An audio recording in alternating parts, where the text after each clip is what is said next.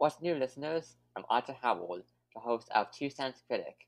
If you're in the mood for reviews of books, movies, and TV shows, then join in.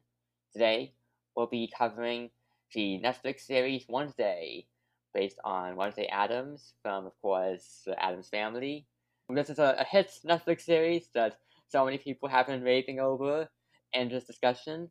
I will be joined by my friend Haley, who also watched the show. And I'll just say right now, you know, a bit.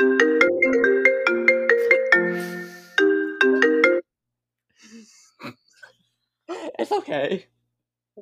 You know, I don't need, I don't need, I don't need all of this stuff to be perfect. You know, I can just edit it out, or maybe just keep it in. Who knows?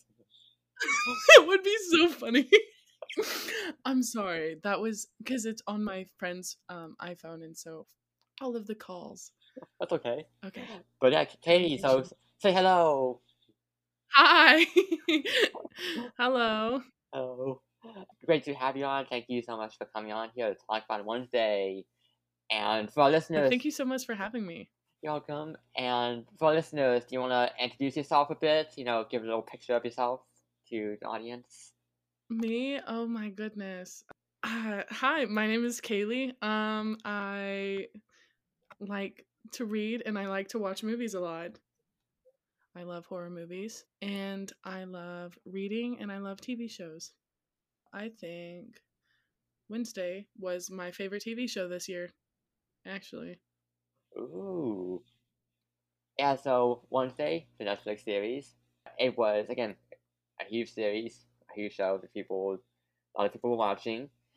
I feel like, especially, like, it, it's been breaking streaming numbers apparently, or at least you know that's what we've been hearing the announcements for Netflix being like, ooh, you know, it's the most watched show on the you know on our streaming service.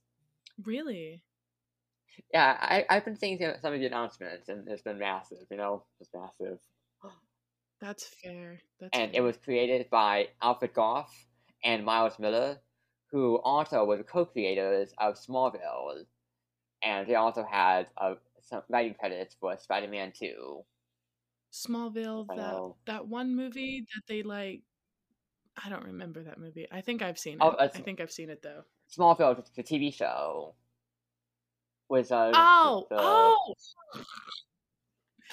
I was thinking of the that one where they get like transferred into the TV show they watch, kind of like Teen Beach Movie, but it's not the Teen Beach Movie one that I'm talking about. I don't know. What oh, Pleasantville with Tobey Maguire. Yeah. Mm-hmm. Yep. Yeah. It's on my watch list actually. Yeah.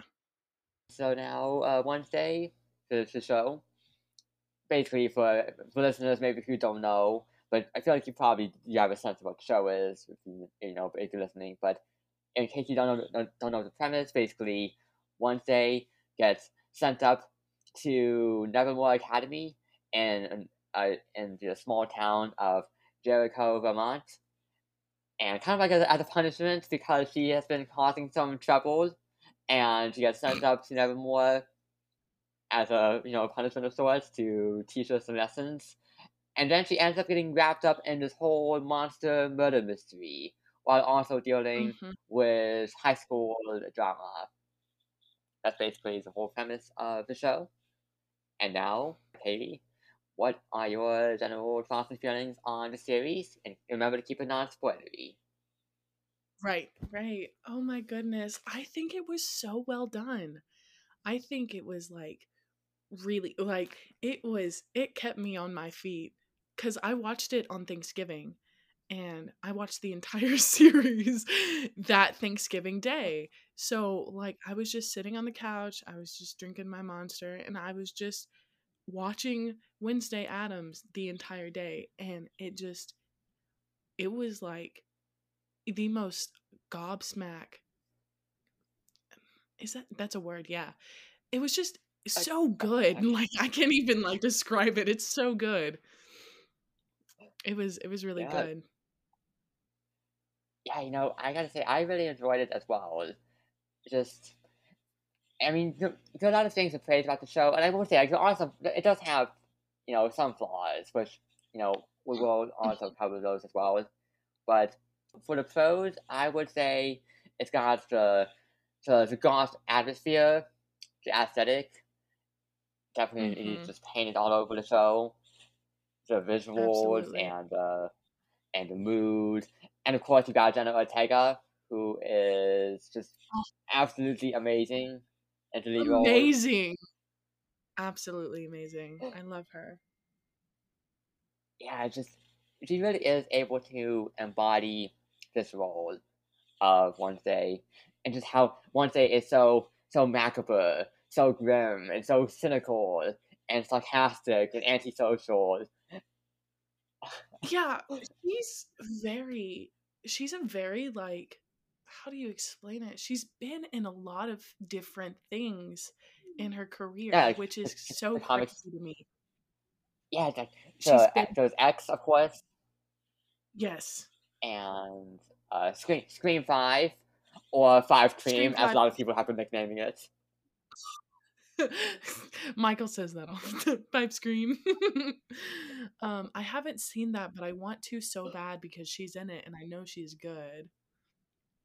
Yeah, I I haven't seen all of the three movies yet. I want to go through the, the franchise in order. So I've, I I did watch the first movie. I watched the first movie recently. Uh, wi- with with our friend Sabah over on uh, Discord where we were streaming the movie, and Yeah. and I want to watch more of the movies definitely. And, You know, have to watch all of them. They're so good. I will. They're I so will. good. And of course, we also They're- we also have Scream Six coming up as well. Oh yeah, there you know, is coming Scream Six. Yeah, Go go Yeah, Ghost Face I- on the New York subway. Ooh. But yeah, Jen, Jenna Ortega, like, again, just yeah, great, great the role, just really able to embody Wednesday. Also, is I don't know if you know this, but apparently, she, uh, she so she barely blinks on the show, and it's because Yeah, when they're she- when they're shooting her, she she she she made she, she she was not blinking during the takes, and and it was what and it wasn't planned at first, but then they had a take where she just barely blinked, and it wasn't planned on her part. It was just like she was just falling into the role, and then Tim Burton, who was who was part of this whole part of this whole show and, and actually directed uh, some of the episodes, he noticed that, and he was like, "Hey, Jenna, you need to keep doing that because that's great." And so now we just have throughout the show, and she's just barely blinks. yeah. And She, I think she blinked like eighty-seven times or something. She blinked. She did blink, but she didn't blink a lot. a few, but not a lot. And there was one article that even refers to her to the way she uses her eyes as being the Kubrick stare. And it's just like, ugh. Yeah, I've seen the Kubrick stare, like from, from the movies, even even like Jack- Jack Nicholson's Kubrick stare in The Shining. It's just like, ugh, chilling. she like portrayed those. You know how like there's that thing going around on TikTok where it's the dead eyes and they're like super just emotionless. That's what she had is like just dead eyes. You know, Yeah. so, so- there have been several times where guests on this show will just be like, "Hey, have you heard of this TikTok trend?" or blah blah blah blah, and I'm just like, "Nope, I'm not on TikTok that much, so I don't know what the hell you're talking about." You're not on TikTok, are you? Well, okay, I, I have an account, but I don't I don't even post anything on it. I just go on the account just to like like a few people uh like and TikTok and like Joe Aragon's TikToks from House of Cinema. I do that to like like his TikToks, but other than that, I don't really use it that much. I'll never forget how funny it was when I he goes, "Can somebody copy link?" I was like, it that was so funny. I was so quick for no reason. Yes, that was just wonderful, and and I and I came into it too. I was like, oh damn it, the TikTok has already been posted. I was just like a few a few minutes later. Yeah. I was like, he sent it, and I was on TikTok, and I went, I went to like the search bar, and I said, Joe Aragon, Aragon, right? Yeah, something like Yep. that. And I, I just, I held the video down, and I just, it said, copy link, and I said, copy link, swoop, and then I just posted it. Yep, so fast. I don't even have a TikTok app. I just visit. I, I just use a web browser to visit TikTok. That's how much I'm not on TikTok. You're killing me. You're killing me. I don't know. I feel like maybe someday I'll go on TikTok some more. Maybe be a, a film talker, you know, like Joe. But you know, we'll see. For sure. I think you would be a good film talker. Yeah, maybe we'll see. I also really enjoyed the characters. Like, uh, there's a lot of like fun characters on this show, and like relatable characters. Whether it's like you know Wednesday, of course, herself, or or Enid, her roommates. And I thought I, I thought I thought. Enid was great. I really like how am I can I talk about color theory on here? Oh yeah, definitely. is that yeah. spoiling it? Is Uh, that no, spoiling? no, I just like as long as you're not talking about like the plot or the murder mysteries, it's like you know. Okay. Okay. So I really like how they were both so abstractly different. Like Enid was um colorful and she was super like she comes from a like so in the movie like Wednesday Addams, you know, she comes from a loving family, right? Oh yeah, she comes from like a loving like Gomez and Morticia love each other. And so she's like not not loving, but she's super like, you know, super what is the word? Standoffish. Yes, Standoffish. You know. standoffish. She's, super standoffish. And Enid is like the complete opposite. She's super like there, like in your face social. She is not just social. She is in your face social. I'm not. I'm mm, Wednesday. I'm like Wednesday. I'm very standoffish, but like Enid was Enid was funny. Yeah, just liked there's a contrast between the two of them, and then the dynamics they build up throughout the show. It's just really charming to watch. And also the other characters too. Absolutely. We have other characters like Yeah. uh, uh, Principal Weems, who is played by Gwendoline Christie, and I love her like both Ooh. both the character and the actor. Jenna is so right for having like a little crush on her because she is. Oh my goodness, she is so pretty. She is so good looking. Definitely, yeah. and, yeah, and I, and I love how she was both on Wednesday, but then she was also on The Sandman, both of which are Netflix series and highly successful Netflix series. I might add as well. Did you not know she's in She's also on Game of Thrones. Yes, yes, Game of Thrones. Yes, I know about that. Yes, Brienne, Brienne of Tarth. You know, I know about that. But yeah, and, and the Sandman, and the Sandman, she plays Lucifer, and so that was just you know, that was just really great to watch. Oh, that's cool. That's Yeah. cool. I should probably watch that then. The Sandman, I would definitely, definitely, definitely recommend it. I will say though, the, it's it's it's a slow burn. The first episode especially is a slow burn. So it's kind of like the thing where it's like watch it. If the if the first episode is too slow for you, just push your way through it and then go to the other episodes because the other episodes are definitely a bit faster. You know, there's more stuff going on, a bit more faster paced. But the Sandman, great, yeah. So, yeah, it. Weems and and the other characters, we've got the classmates like Xavier, Tyler, Bianca, uh, you know, Eugene, a whole bunch of classmates. We, we have Christina Ricci coming back as one of the teachers, the botany teacher at uh, at Nevermore.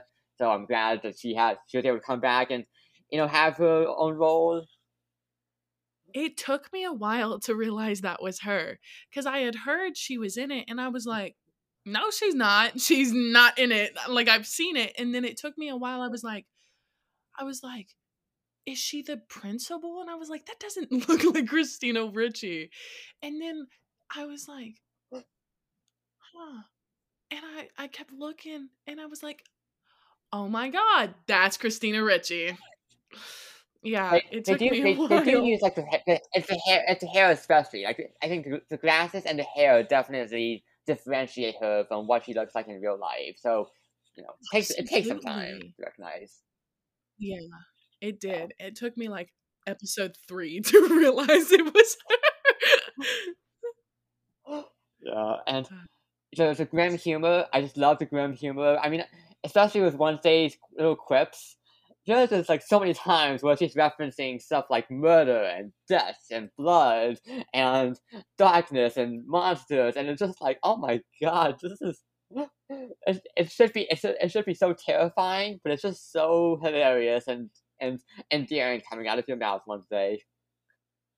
She's she's super funny. I think she plays. I think I again. I think Jenna Ortega plays that role really well because she adds to the like the dryness of Wednesday. Yeah, yeah, dry. That's perfect. Like dry, deadpan. It's exactly Right. that type of humor. How she delivers it. Yes. Chef's kiss. I laughed. I found myself laughing a lot of times. She. It, it was. It was a doubt, really. yes. I think it was. It was really good. I will. It was really good. Yeah. I also really enjoyed how this show end, ends up being a huge condemnation of colonialism and whitewashing. It's like without getting too spoilery, it is like damn, like you really committed just to this direction of depicting certain Mhm. characters in a villainous light. And I just love it for that. Like it didn't have, I didn't have to go in that direction, but it did. It made that choice, and I appreciate it, for doing that, especially for the white for the whitewashing part, because so you know, as a this is this is the first time that we're seeing a Latinx actor uh, play Wednesday, and and and the other like in the movies and the TV show, it's been white actors, but the and, Right. you know Wednesday as a character, right? Yeah, she, is like you know of Latinx heritage, and it's just like now we get to see Jenna Ortega play her. Now it's like we get to have some moments where it explicitly calls out whitewashing, like the term whitewashing. Uh, like hmm in, in the show, it's more like whitewashing of his. It, it's like whitewashing of history, but I feel like you can also take interpret that as being as a show taking some jabs at other adaptations of the Addams Family for being like, hey, Mhm. you know, you whitewashed Wednesday's character. I I was gonna ask if she was originally wasn't she originally like originally originally Latina? Yeah, it's because of her dad, Drew Gomez. Yeah, and yeah, so but, that's, like- that's how, yeah, that's how it works. And now we Mhm. have Jenna Ortega and the show which, Yes. you know, it's just, it's great to have you know that representation there, and I and and and and, and the colonialism, you know, it took me a while to catch on to this, but remember the pilgrims and uh, you know the movie, you know, They, yeah, yeah, that was Addams actually Family I Values. think yeah. Yeah. that is just that's just lovely how it all it Oh connects back to that. I know, right? Now you're realizing it. Oh my god, wait! I remember that. Addams Family Values. that clip of me going, "Oh my god! Oh my god!" That's Yes. uh, That is just wonderful. Now, I will say though, the show is not is not perfect. I it does have a few flaws. I and I feel like the gripes I have with it have to do with the pacing of certain episodes, where it kind of feels like the pacing can get, can get uneven at times. There's also a love triangle trope, and look, I'm just I'm personally just not a huge fan of the love triangle trope. yeah, you don't like. Do. I like. Mm, okay, so I like love triangle tropes because I was a sucker for. Um, I was a sucker for. What did I used to watch? Run One Tree Hill with Lucas and and and Brooke and and that other chick. I forgot. Anyways, I'm a sucker for um for love triangles, but if they're done correctly, and I feel like this one, without getting spoilery, I think it was done really well. I think it was done really well. That might be biased because I love this this show, but it was done really well. Interesting. Yeah, Yeah. I, hmm, I, I just felt like it was kind of like you know, tropey at times, or like not not even at times. Tropey a lot of the time was like, I don't really need two love interests. Can we just have one? And not, I'm not against all love triangles. For example, there is a love triangle in this uh, YA fantasy series by Tracy Deonn, Legend One. And I was like shocked by how well executed the love triangle trope is in that. Where it's like, oh, these are fleshed out characters who have these layered dynamics between the three of them. And it's like, oh, okay, this is actually a love triangle that I can get truly invested in. It doesn't feel trite. It doesn't feel cringy. I'm just, you know, I'm diving into it. Yeah. I feel like it was done really well. I don't think if I don't think this counts as a spoiler, but I'm talking about how ca- the characters are all different. Like we can mention the names, right? Or no? With the love Uh, triangle. Uh, we, we can mention again, just not too much of the plot or the murder mystery. You know. Okay. I think as like the love triangle, I think the characters were all vastly different to where it was very like, oh my goodness, like who's she gonna, you know, who's she gonna fall for? Cuz at times I was I was unaware. I was like mm, and then I was like Which is good. It was yeah, it was very I think I think it was so good. I think Wednesday having a love interest was a little a little broad because she I guess she did have one in Addams family values. Yes, that's right. That's right. Yeah, I mean, She did. I Bernard from Santa Clause. He Yes. so hot. that's right. I love him. And also, let's not forget, he was also intending to hate about you. Important to note. Yes, he was. But Oh, he was. I've been trying to watch all of his old TV shows because he is so pretty. I don't know what I I like his really strong. He has a really strong nose. and so I really like I really like actors. I'm I'm obsessed very with like intriguing. Yeah, I know. I'm I don't know why, but uh, I'm just like noses are the first thing I look at somebody. So like I'm constantly just like looking at people and they're like, "What?" I'm just looking at your nose, dude. Anyways, we're getting off track. Fascinating to learn about just nose knowledge. But yeah, I we'll, we'll be diving a bit deeper into into the, our feelings on the love triangle, obviously, in the spoilery plot breakdown. But Yes. yeah, I feel like I could it definitely do it. also doesn't help that I'm very much again. I'm very much against one of the love interests. Uh, you are. and, uh, yeah, even earlier, even even before I knew what was happening at the end, I was like, hmm, I don't, I don't know, hmm, yeah. but That's yeah, but crazy. I'll, I'll, Cuz even even at the end without I I was I was ready for some more. I was ready for some more love triangle. interesting. Yeah. Alright, well, I'll keep my mouth shut, you know, we'll, we'll, we'll continue on because, you know, I feel like if we go on almost I further, almost like get spoilery. And then, and then I also, I also do want to call out the show for not uh, featuring uh, any ex- uh, explicitly queer characters, aside from uh, one of the characters mentioning, like, oh, like, you know, they've got, they've got you know, two moms. I wish we had seen some explicitly queer characters on screen, especially because this show is very queer coded. It, it, it even has a whole conflict between the outcasts and the normies, which basically the normies are basically like the muggles of this world, and the outcasts are like the you know so the the people who have you know magic or you know not magic but like you know the, the supernatural, and it's very queer coded. And I wish we had some explicit queer rap on here.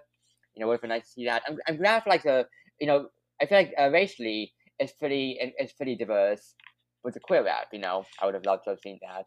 it's it was definitely diverse um which was really good for Wednesday in general um Yeah. but like it was I I wish I think I wish it was more there were more queer characters. I think there was a two background characters that were like together because I saw them in the background, but it wasn't like main characters, and I wish it Oh. was like more. It was two girls that hung out do I can't. Bianca. Oh, was one of them Yoko? It the girl with the glasses. That might have been Yoko, if I recall correctly.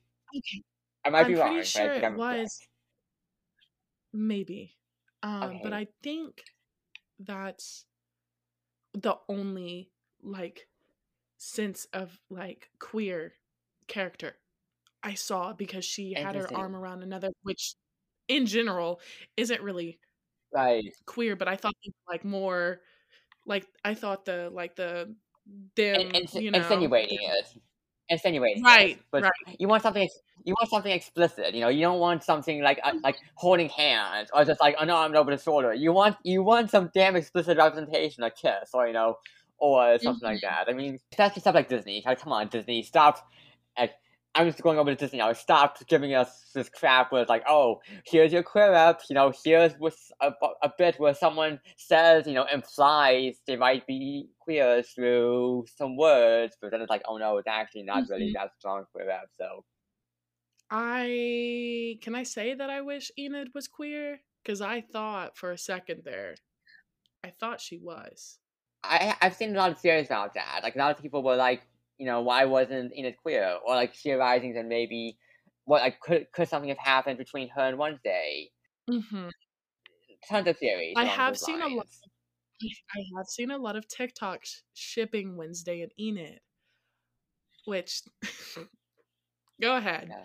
I just I feel like that would be stereotypical because it would be like the main like they're too they're so different, and so it would eventually like break them apart, and they could have an excuse of them breaking apart and dating. Do you understand how I'm like? I don't know if I said all of that correctly.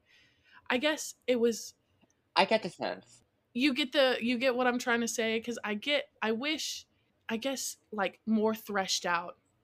If Enid were to be que- queer, I feel like it would be too like immediate. Like if it was with Wednesday, I feel like it would be good with somebody you weren't suspecting, right? Yeah, Yeah, I, I get I get the sense there, but in general, you know, we want we want some queer rap, explicit queer rap, you know, clear. make it- make absolutely, it absolutely more explicit.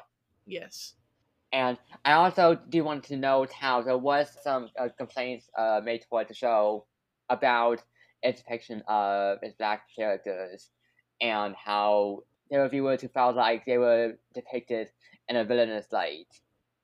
And it, it kind of kind of kind of like fell into racist stereotypes. And it's, it's interesting because I feel like like I can I can see why people are criticizing the show for that, and we were already discussing this, and you know when we were DMing, but I feel like it would be problematic that if they were if they were the sole villain, like if if, if you were watching the show and the only villains on here are all black, then obviously that would be incredibly problematic, and unfortunately that is a, a huge stereotype. However, Right. that's not ha- what happened to all like other. First of all, there are other villains who are white and who and there are you know clearly bad guys in the show. Also, I don't. The characters like Bianca or Lucas, you know, they're doing some pretty crappy things, but I feel like they're more fleshed out than just like straight up like stereotypical villains. I would say especially for Bianca. I feel like Bianca is not a straight up villain. She's just more. She's more. Like, she's, she's.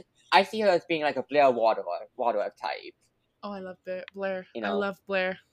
Blair Yeah, can do no wrong in my you know, eyes. gossip gold. yeah, Yes. gossip gold drama. You know, I think I think Lucas and Bianca were so fleshed out. I think they were like yeah, you know, I think Bianca was well, Lucas could have done more fleshing out, but as like a really really side character I think like as a side character and not like a main side character, you know, there's like secondary character there's a main character, secondary characters, and then like side characters. And I feel like Lucas was Yeah. a side character because he wasn't in a lot of it. But I think even as a side character, he is also so fleshed out for like how he does what he does. So is Bianca. Definitely. Like I mean Bianca without oh yeah, Bianca. without spoiling Bianca, I love Bianca. I love Bianca and she I too. think she is she is probably my favorite character. She is so first of all, she is so gorgeous. That actress is so gorgeous. And she plays her part so well, which I don't think this is a Definitely. spoiler, but she's a siren. Sirens are naturally really really awful people. Yeah. I like in in in mythology and stuff like that. Like sirens are naturally really bad people, you know? Nefarious, you know, villainous. Right. I feel like it was done really well because like she's not a villain. I don't think. I think she's just. I don't. I don't see her. I don't see as one. I, I, I think she's much more I complex than that. I think she's, if any, if anything, I think she's more morally gray. If you want to go, if you want to go that route, especially like, there is one action she does. Mm. I, don't know if you know what I'm talking about, but that's like, oh, this is like definitely like not like a, not a good thing. It's like, oh, you're not being morally on a high ground here for a certain, you know, event. I think I might be remembering what you're talking about, but it's been it's been it's been almost a month since I saw it. But so all of it's so hazy. Don't worry, I'll be able. I've got my notes here, so I will be able to, you know, recall the details. But yeah, it's a again a Blair Waldorf type. I compare Bianca to. She's definitely yeah. I could see where you see that, and I could I definitely agree with you on the Blair Waldorf type. And I will also say neither of us are black, so we're not able to offer any perspectives from a personal viewpoint. But but still, I you know we're still offering our opinions on this on this issue. All right, so that is Wednesday. Our general thoughts and feelings. Now we can offer our wind-up scores. Now this is a score that ranges from zero to hundred. So, Haley, what is your wind-up score for Wednesday? It was really good. So zero to hundred. Yep. It goes from 0 Is to what? 100, yep. So maybe like what, like oh goodness, 70, 80, what, you know, then a 70, 90? you know, 70. any, any, I'll give it a seventy. anything. I, thought I thought you were gonna give it a bit higher because you were Yeah, well, so while you were talking and you were talking about like how the pacing issue was a bit of a drag, I feel like you're correct. The pacing issue was an issue for me. And I do think I feel like all of the side characters like other than Lucas needed to be like fleshed out more in my opinion. Like I don't I can I say that I didn't like Ajax? Because I did not like that man. I did, Ooh, intriguing. I did, I did not like that man. That man is a clown. I do not, I do not like him. He was Wow. he um, Wow. he I did not. Yeah. I know. I was ready. I was waiting for oh. that. I had been waiting to say that for the entire time we've been talking. I do not like Ajax. Oh. And and I think that's why it's a 70. I could give it I could give it I could give it an 80 I like like Ajax. 75. I do I do not I do not like I I I I don't get why you like him either cuz he's so boring. He's like so I don't I don't know why I don't like him, but I I do actually. We can get into it as soon as you do you have your wind up Yeah. score or is it just okay. My, my, my wind up score is gonna be 83 out of 100. Okay. Uh, again, Okay. you know, well then this if is a show. I'm let me change my score cuz I'm I'm thinking about it even more. I'm going to give it I'm going to give it I'm to give it a 7 ah, I'm going to give it an 80. An 80 is yeah. I just feel like a okay. 100 is just like too much for just one season. So, it could potentially It's a good season. get really bad. It's a good season. But it's a good hope season. not. It's, it's a good season. Very good. I season. hope not too. I hope because what they've done to like Riverdale. Oh, oh, Uh, my goodness, we're not even. I haven't I haven't seen Riverdale, but oh boy, I've seen the bonkers things that people talk about on the, on that show, and it was one of the characters, one of one, one of, one of the characters basically becoming like Wanda and Jean Grey, a cross between those two, Wanda Maximoff and Jean Grey. One of them became La La La La Llorona. One of them became that in a season, and I was like, "What? What? Wait, Huh? L- La Llorona, as in the spirit, as in the spirit. Yes, yes, What? yes, yes." What? I know. I know. I know. I was like, As in, as in just the spirit that's the main that's the antagonist of the, the, one of the movies in the Conjuring universe. yes, as in that La Llorona, like as in the actual like spirit of like the tale of La Llorona, like. yeah. When I found that out, I was like, Just uh, I'm, I I want to go on a binge one day and just I want to I want to I want to I want to I want to watch it and I want to see how bad it gets.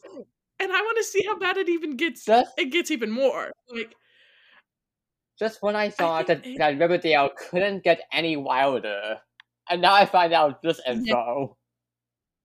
for real. Okay. And Um. yeah. So yeah, let's hope. Let's let's hope. Uh, Wednesday doesn't turn out like that. Oh gosh, please. But yeah. But yeah, eighty three. Uh, eighty three. I feel like it has a lot of pros, a few cons. Overall, this is an incredibly enjoyable show. I'm, I'm, I'm, I'm looking. I have a whole list of TV shows ranked from best to worst for this year, 2022, and I'm trying. Like, I, I definitely want to squeeze Wednesday into my top ten. Definitely, it, it's like you I know, think I enjoyed it that much. Wednesday, Wednesday is a top 10 for me and I think I'd be willing to like rewatch it cuz I only rewatch like like One Tree Hill and I rewatch Gilmore Girls.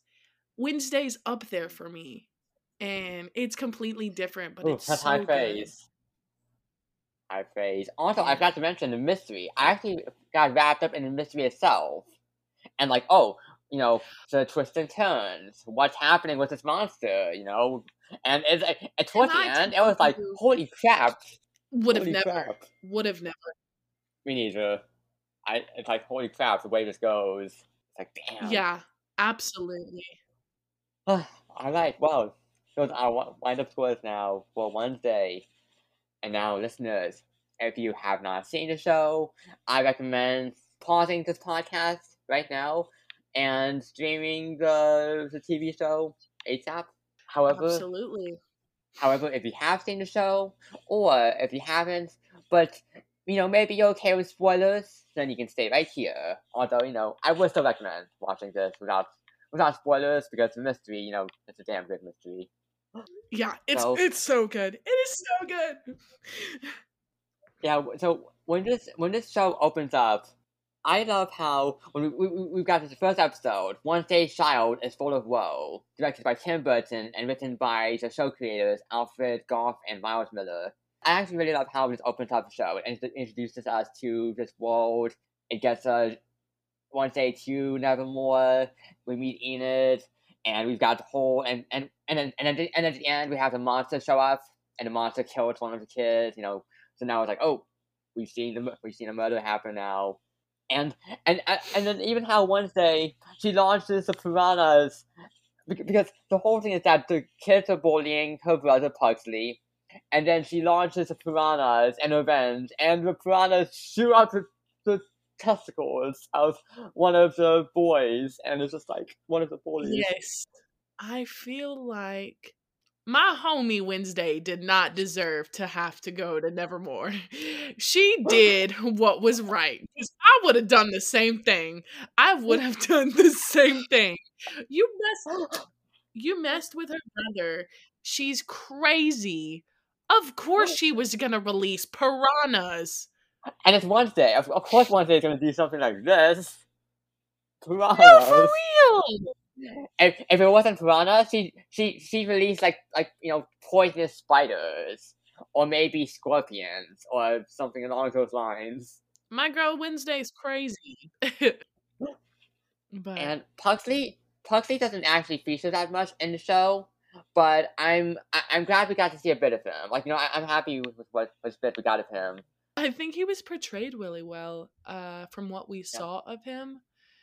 I get we don't see a lot of him um, as a fleshed out character, but like from what you can see, he is definitely what he was in like the original Addams family. Oh yeah, definitely. And we also have the parents, of course, Gomez, played by played by Luis Guzman, and Morticia, played by Catherine Zeta-Jones. Now, and this is an issue of contention uh, between us because you know we've been talking about this, but you're not quite happy with the casting choices. so I'm not. I am so upset. And and why? Look, Explain it to the audience. And, okay. I feel like Gomez, like who played Gomez, um, was just he didn't he didn't do it for me. Like he he did not play how I wanted him to play. Like you see Gomez in the first movie, like in Addams family, and he's like he's so mellow about how crazy he is for Morticia. But you see this Gomez in Wednesday, and you see how like he's like just solidly like, oh, my wife, my wife, my wife. Which again is the same thing as like the original Gomez, but Gomez was like, I don't know. Gomez Gomez the original will always be my favorite because he said that famous quote everyone I would die for her. I would live for her. Like I love I love that. I'm sorry, but yeah, I think course, that's, that's my bias is probably comes in. It's, it's interesting because you know Luis Guzman, I just, you know, I, I, I personally loved him a lot. I thought he was very charming as Gomez, and he was just able to bring the right energy as, you know, this dad who is just part of the family. He just loves, he loves Wednesday. He loves Morticia, and but and you know he's but he's also he's part of this whole you know Macabre family dynamic that's truly loving, but also like you know does see does does does, does seen as peculiar, to, uh, you know by other people. And you know what you know I can get that because you know they're, they're into like the, the grim the grim crap, you know the dark crap, and supernatural stuff. You know I I I like him a lot, and and also Catherine Zeta-Jones. Also, I thought she was a great fit for Morticia. And I can see the face they're making right now just... when I mention her. Listen, here's why I didn't like. Th- I guess other than that, I feel like them. Shut up. I feel like I'm sorry. Um. Uh. So I feel like in general, I did not like their relationship in Wednesday. Like Morticia and Wednesday, and maybe I just don't remember Addams family all that well, but you could tell Wednesday had severe mommy issues because Morticia wanted her to be exactly like her. And Wednesday was like, I'm not gonna be like you. Like, I'm not, I'm not you and me and me and Wednesday, buddies for life. Mommy issues for the win. I'm I'm sorry. I'm sorry. That was that was, that was Oh dear. I'm sorry. I'm sorry. That was funny. I that was a chance that I had to take. Anyways, yes. as I was saying, and I feel like Gomez wasn't as a their parent. And I guess I got to understand that she's in Nevermore, she's in the boarding academy, so you can't really see them interact together, you know? But I don't like how they interact when they do interact. Like, I don't like how mm. Morticia's always focused on her becoming like just like her when in the like the the movies they're like just loving like she doesn't argue with her parents she's like she's just kind of she's just i don't know i guess interesting i mean interesting because i feel like in the show it definitely does take a bit of a different road with portraying the characters and like you know for Wednesday and with Sean Gomez different dynamic and the way that they regard her daughter. It's a bit it's a bit modified compared to the movies, but I think I'm more accepting of that because it is a show. I'm not expecting it to, com- to be completely loyal to the movies or even Which and, and, and, you know I, I'm okay with this. You know, adjusting. Right. I guess I get where you are with that, but I don't know. I I don't I don't know. I guess I I guess I'm just allowed to have feelings. I don't know. It's just weird like Yeah, disagreeing with somebody and like it's just weird cuz like I feel like I don't know. I like I understand why you like them, you know? Yeah, it's understandable. I mean, But you know, I I, I, understand. yeah, we have, we have different opinions, and you know, they're both charming. I find Luis Guzman and Catherine Zeta-Jones to be both charming. I'm also, by the way, loving Catherine Zeta- Zeta-Jones on National Treasure: Edge of History, the National Treasure spin-off series that's on Disney Plus, and she's playing the villain in that, and she's bringing some nefarious energy to her role. I'll definitely have to have to check that out. Yes, yes, definitely. And and this uh, and also and this first episode also features I think one of my favorite scenes when uh Wednesday is playing the cello cover of Paint It Black by the Rolling Stones up on the rooftop of Nevermore Academy as it, like it cuts back and forth between like different parts of the school and she's playing this cover It- you know. I have to say, and I hope like Eddie stands from Stranger Things don't get on me, but I feel like it was so much better than the Eddie thing in Stranger Things, like the the the Metallica cover. I feel like it was so much better. It was just so much more intense than cuz I I love Stranger Things, but I feel like I feel like it was unnecessary. But that's that's like that. But I just I oh. think her playing that, which I wish we should have gotten like I wish she would have played more, you know. She only played like one more time, didn't she? She played at the the the pilgrim thing. it was once on the rooftop, which is by herself in the first episode, and then she was playing. Some, oh, and and then she was playing some more at the at the at the fair when she set up that whole scheme to melt the statue of Joseph Crackstone, and just part of that whole arrangement. Right. Yes. Uh-huh. So, but yeah, I, I really enjoyed that, you know, musical elements. In general, like, you know, this this show definitely has some, like, music going on with this show. Like, you know, it's got the music. It's, and even, of course, you know, so the, the, the dance scene, obviously, you know, iconic. You know, we'll be getting to that. Oh my goodness. It was so good. And like everyone's like uh, that like dance was so stupid, like blah blah blah blah blah. And I I think it was so Wednesday. That was so eclectic. Like Wednesday is like eclectic gothic. Like she's Yeah. gothic gothically eclectic. Like she's not eclectic where it's like hippie stuff and you know like the really colorful eclecticism and stuff like that. She's eclectic in her personality. She's not eclectic in her like what she likes. She's super yeah. Yeah. hmm And, and, and Jenna Ortega was actually inspired by 1980s gosh. She to- did. Yes, I saw the same interview. She which is intelligent by the way. She she killed that. I think Yeah. personally. Yes.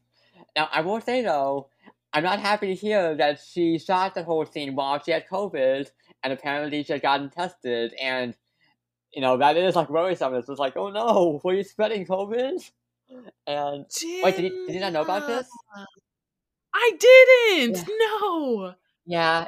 So I don't. So here's the thing. I don't. I don't know. Like I don't know if it was her choice or if she had to, to shoot the scene. Like, she got tested and it was confirmed, but I don't know if she if she had to shoot the scene right there and then. Right. or like I don't know, but it is like it is That's worrisome, and it's just like oh no, and yeah, she, yeah, she filmed iconic the iconic dance number while while she had COVID. She was allowed to be on set after showing possible COVID symptoms. She's and she apparently she she told she said yeah I woke up and it's weird I never get sick and when I do it's not very bad I had body aches. Her te- oh her test did not come back positive until after she filmed the scene, but she struggled to get through it because she felt so unwell. Wow. Wow. I didn't know that. It is like a whole just a whole argument. Like you know, this was obviously a whole argument about online. As you know, rightfully so. It, again, worrisome. Right. Right. Yeah. Right. Right. So, I don't know.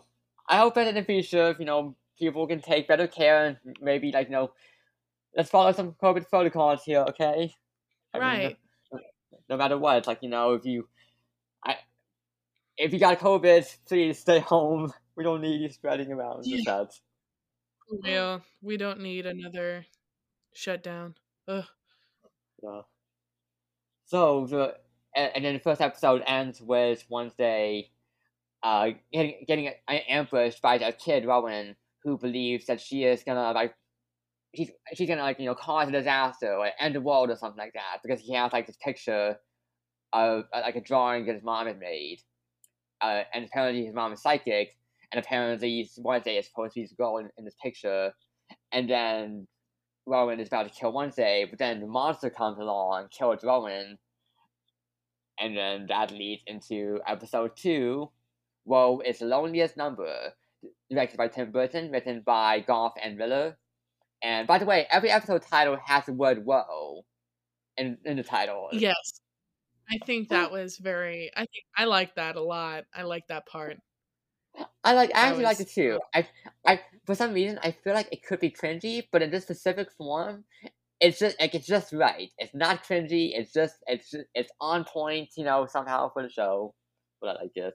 And so in the second episode, we're developing more of a murder mystery, and Wednesday is kind of like in the crosshairs, like kind of like being suspected because Sheriff, Sheriff Gal- Galpin is kind of like being suspicious of her. Like, wait, are you involved in this? And Right. it's like, and he's also suspicious of her series that, mo- that there's a monster behind these murders. Because so far it's been like, Right. oh no, wait, it's, it's just a bear or some animal that's killing these people. Right. And I you know, it's funny cuz I thought originally it was it was uh principal Principal Larissa Weems, Gwendoline Christie's character. Yeah. I thought it was her. Okay. I thought it was her because I thought when they when Thing which by the way Thing Yes, is my second favorite character. Thing, yes, we forgot to mention that. Saying is Thing sneaks into Nevermore and it's part of the show. Yes. Yes.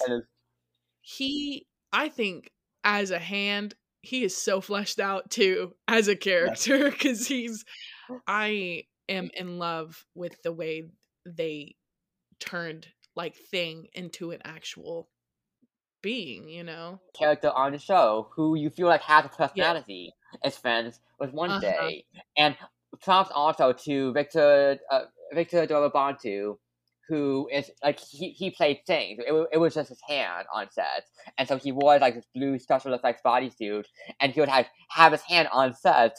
And he's also a musician, by the way. He's a, he's a musician as well. That's cool. And have have you seen those? Have you seen like the photos of, and stuff of him being on set? I haven't. It's good. They've been all No. over social media. You should check them out. It's it's really it's really fun. Like to just see him like be on set and definitely wear this like the blue bodysuit and have like his hand just be like his hand is exposed and so it's just falling around on set and just like you know going everywhere. Mhm. Yeah, thing is thing is just really lovely. And and then also we have the introduction of Eugene as well in this episode, the be- the nerd, who we find out later also is able to control bees. He has that power, and he's just kind of like a he's like a, little, a little you know kind of like a an, an awkward geek, and and it's funny how once once they clearly doesn't really like. It kind of like wants to keep him away, kind of like you know being a standoffish self. But I feel like they're they're good as friends, you know, like they they, they match together pretty well. like he, I feel like he was a tribute to um Bernard from the first Addams Family Values. Yes. I feel like I saw a lot of that on online. I saw he is just like Bernard, you know? And they might take it that way. you know, I wasn't seeing this before, but now I can see the connection between the two of them. It makes Mhm. sense. And then also, this is when we have the Poe Cup, the Poe Cup, the whole tournament. And this is what, when I, what I was talking about earlier about Bianca being definitely very morally gray because this is when she rigs the tournament, and this is why and Yeah. and and and, and, once they end up having to fill in for the player who has to drop out uh, Enid's co-pilot, and once has to fill in, and Bianca is definitely like, oh, you're, Yeah. you're you're you're cheating, you're cheating here. So you know I do remember that. I do remember that. Yes. that's what I'm talking about. But I also feel like Blair Waldorf would also would also do that. She she definitely scheme her Yeah. way into things. Mm-hmm. She would definitely. I also like how I forgot to mention in the first episode when Enid is introducing Wednesday to the academy, and to like the cliques, the cliques, like you've got the fangs, you've got the furs, you've got the sirens, who like you know the vampires and the werewolves and the mermaid sirens, and Enid herself is a fur. She's a a, were, a werewolf. Although she hasn't been able to wolf out yet, that's what they call it, wolf out, and like right. mature, like puberty basically, like maturing enough to become a werewolf. Mm-hmm. I I think I like how they didn't make her wolf out until like you know until the later end. on, like right, right, right. At, the end. Yeah, you know, give her the character growth for her, and and and she and she worries about that too, though, because she is like, if I don't wolf out, I'll get kicked out of my pack, and I'll just be alone. So that's the you know that's, Right. that's raised, it raises the stakes for her. I And- also don't like Ajax. or- Okay, Ajax, and I want to spoilery part. So Ajax, why? So he also he's a he's a Gorgon, by the way. So that means he's he's like a he's like Medusa. He's got the the snakes on his head, and he can turn people to stone, not permanently, temporarily. He can turn people to stone with He his gaze. was so boring. He did not deserve my girl Enid. Like my girl is eclectic. Also eclectic, by the way. I think I think if you want me to be honest with you, if if Lucas hadn't done what he did, I think they would have been cute. Mm, I think they would have been adorable. I think the way she got excited over Lucas and the way she got excited over Ajax is like actually showing you how different they are and Ajax is something she's she's wanted for so long but when she gets it she's not gonna I don't think they're gonna stay together for long I think I think he's gonna be like. I I don't. I, I think Ajax is you know pretty charming. I feel like I feel, I feel like as kind of like one of the like the geeky the geekier students at Nevermore Academy, and kind of more awkward. I feel like there's you know something about him that's kind of like you know kind of like you know charismatic and the way he interacts with Enid and how she interacts with him and tries to flirt with him. And and, and look, I will say so they do end up having a misunderstanding because and I'll just you know I guess we'll just cover this right now the way it happens is that they're supposed to go on a date. He ends up not being able to go because he accidentally he's taking a shower and shower and he looks in the mirror accidentally and turns himself to stone. And then Mhm. that leaves him paralyzed. So then Enid is waiting for him and she's like, What the hell is he? And she thinks he stood, he stood Right. her up. And this misunderstanding continues until the dance, where afterwards, so finally, like after Enid gets mad at Lucas, they're like, "Oh, okay, so it was it was because it was because Ajax got you know returned himself to stone, and then they make up." And I'm like, you know, you could have resolved this misunderstanding earlier, and I do find that show to be cringy. And I'm just like, yeah, I didn't need this. But as a positive of the relationship, I find them to be very adorable together. Even you know, even when they're in the shop, when they're in the shop together, and when they're in the shop together, and Enid is trying to flirt with him, and he's just clearly just, just like not catching on to his signals at all. I- I, thought- I thought that was I cute, you know. Uh, eh. I, I, don't- I don't I don't I don't I I I don't like them together. I'll say that. also, Wednesday keeps having visions as well, psychic visions, which is a constant throughout the Mhm. show, and so we're wondering like, wait, what pertinence do they do these visions have? And then at the end of episode two, she discovers this hidden library by solving this riddle and snapping twice. And it's a library in the school, and then she ends up entering, but then gets captured. And that leads into episode three, Friend or Woe, directed by Tim Burton and written by. Kayla Alpert. or Woe. And this is when we find out she's been captured by the Nightshades, this elite student Mhm. society that's in Nevermore. Yes. And Xavier and Bianca are members of the Nightshades. They are. And so were her parents. Yep, and, and her parents yep, were also part of it as well. And in general, we also do learn more about her parents and their backstory and at the school, which I also found to be pretty intriguing. Also, I like how at the end of this meeting, when Wednesday just, just frees herself, like she she she she because she tied her up, but she was just able to undo the ropes, and she was just like, "Oh yeah, I freed myself five minutes ago." Right. Classic Wednesday. That was really good. Movies and feelings. Pop, pop. Bring Your Own Popcorn is a podcast that dives into people and the movies who love them. Let us preach to your choir or stoke your ire as we spiral down memory lane with cult classics, Jurassics, and other genres that rhyme with traffic. What we lack in education, we make up for with comedy, compassion, and camaraderie. I'm your host, Mixtape Majesty, inviting you to join me and an assortment of wonderful guests on fine podcast apps everywhere. Bring your own popcorn.